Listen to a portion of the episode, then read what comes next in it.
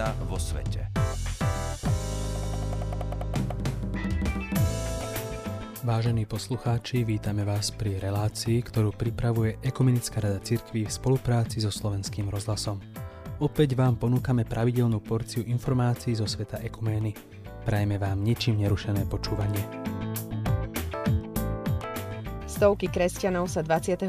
marca modlili za mier vo svete. Svetová rada cirkví a rímskokatolícka cirkev zdôrazňujú záväzok ísť spoločnou cestou. Svetový luteránsky zväz pomáha marginalizovaným skupinám v Ázii. Ekumenickí partnery vyzývajú vlády, aby aktívne pomáhali ženám po pôrodoch.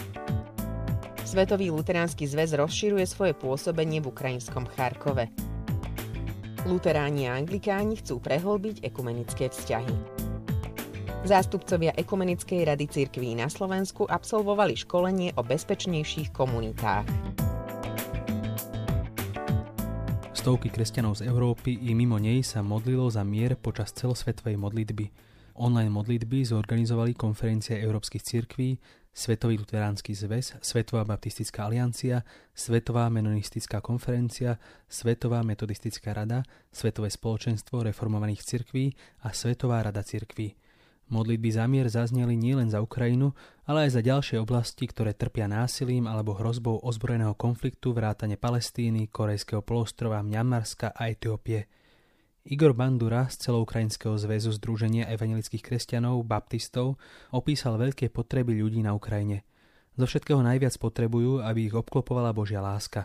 Preto vás prosím, zostaňte s nami aj v čase vojny. Prosím, modlite sa za mier. Katerina Pekridu, Výkonná tajomnička konferencie Európskych cirkví pre teologický dialog sa modlila týmito slovami. Bože, potešuje a ochraňuj ľudí, ktorí sú zasiahnutí vojnou. Nech zavládne pokoj, ó Bože, nie konkrétny pokoj, ale Tvoj pokoj.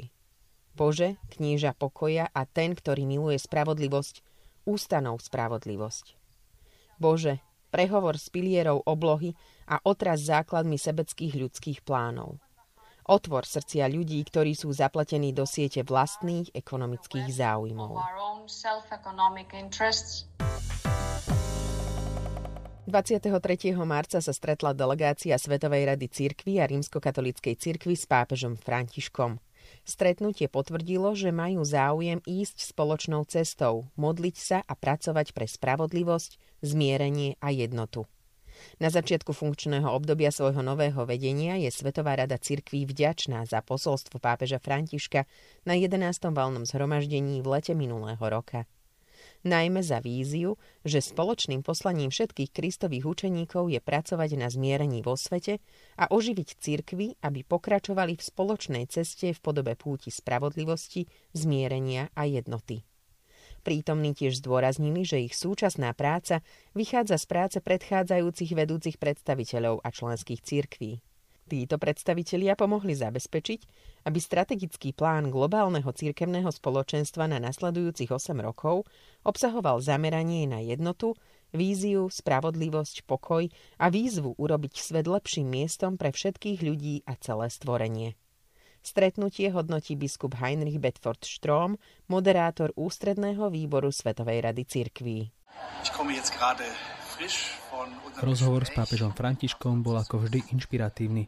Cítim hlboké spojenie v mojom srdci je to ekumenizmus srdca, ako sme to nazvali na valnom zhromaždení v Karlsruhe.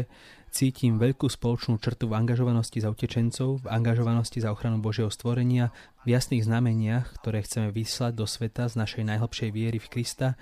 Chceme ich vyslať spoločne, chceme byť znamením jednoty pre svet, ktorú tento svet tak naliehavo potrebuje. To bolo možno najdôležitejšie na tejto návšteve pápeža Františka tu v Ríme.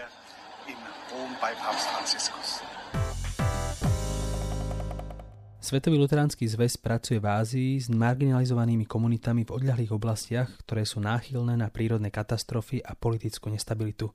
Pracovníci zväzu spolu s partnermi navštívili komunity v oblasti Japa. Tieto komunity sa zameriavajú na obchodnú a sociálnu oblasť. Zapojenie komunít na všetkých úrovniach projektu je nevyhnutné pre budovanie odolnosti, hovorí Susan Muisová, koordinátorka regionálnych programov Svetového luteránskeho zväzu pre Áziu. Regionálny riadiaci tím sa stretol v Katmandu.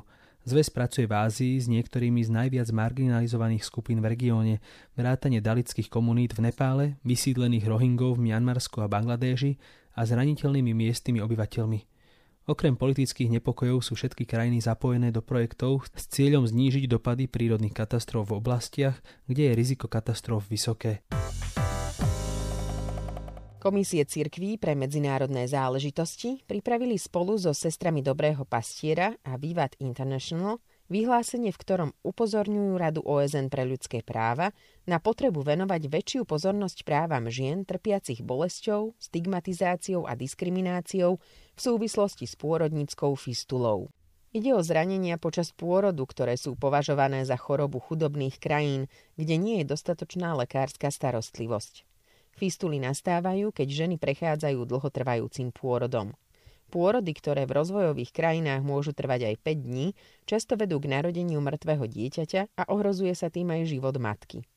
Počas nedávnej návštevy Madagaskaru ekumenickí partnery pracovali na príprave strategického plánu na odstránenie pôrodníckej fistuly v tejto krajine. Odhady sa rôznia, ale ročne by malo ísť o viac ako 4000 nových prípadov. Zdravotnícke zariadenia majú kapacitu na vykonanie približne 1500 opravných operácií ročne. Tie sú pre ženy a dievčatá s pôrodnickou fistulou nevyhnutné.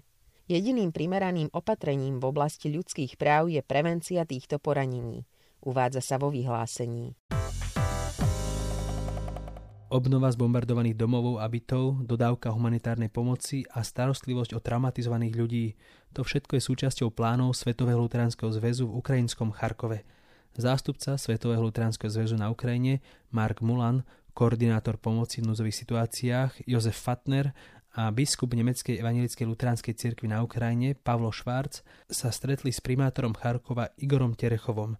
Svetový luteránsky zväz plánuje otvoriť kanceláriu v Charkove, aby presunuli ťažisko svojej humanitárnej pomoci do tohto východného frontového mesta. Charkov je druhé najväčšie mesto na Ukrajine a nachádza sa približne 40 km od hraníc s Ruskom. V Charkove vidíme, aká totálna je deštrukcia spôsobená vojnou a vnímame tu obrovskú potrebu pomoci, povedal Mulan. Svetová zdravotnícka federácia už v meste podporuje ohrievacie stanice. Ľudia tu majú možnosť zohriať sa, dať si teplé jedlo a nabiť si mobilné zariadenia. Riadiaca skupina Medzinárodnej anglikánsko-luteránskej komisie pre jednotu a misiu sa stretla v kostarickom San Jose. Stretnutie bolo vôbec prvým prezenčným stretnutím tejto skupiny od jej založenia v roku 2018. Hlavnou úlohou komisie je identifikovať a podporovať dvojice na regionálnej a národnej úrovni, pozostávajúce z anglikánskych a luteránskych biskupov alebo iných vedúcich cirkevných predstaviteľov. Tie majú spoločne pracovať na realizácii mnohých vyhlásení o zhode medzi oboma spoločenstvami a na rozvoji ekumenickej spolupráce – Dirk Lange, asistent generálneho tajomníka Svetového luteránskeho zväzu pre ekumenické vzťahy, hovorí Riadiaca skupina potvrdila, že medzi anglikánskymi a luteránskymi cirkvami existujú úzke vzťahy v mnohých častiach sveta aj tam, kde neboli sformulované formálne dohody. Konferencia európskych cirkví pripravuje pre svoje členské cirkvy školenia o bezpečnostnom povedomí a krízovom manažmente – Takéto online stretnutie pripravili aj pre zástupcov zo Slovenska a Francúzska. Projekt bezpečnejšej a silnejšej komunity v Európe realizujú európsky náboženskí partnery a je financovaný z Fondu pre vnútornú políciu Európskej komisie. Ladislav Krpala, generálny sekretár Ekumenickej rady cirkví na Slovensku a Nata Hovorková, pracovnička rady, diskutovali o bezpečnostných rizikách, hrozbách a výzvach s Elizabetou Kitanovič, výkonnou tajomničkou konferencie Európskych cirkví pre ľudské práva.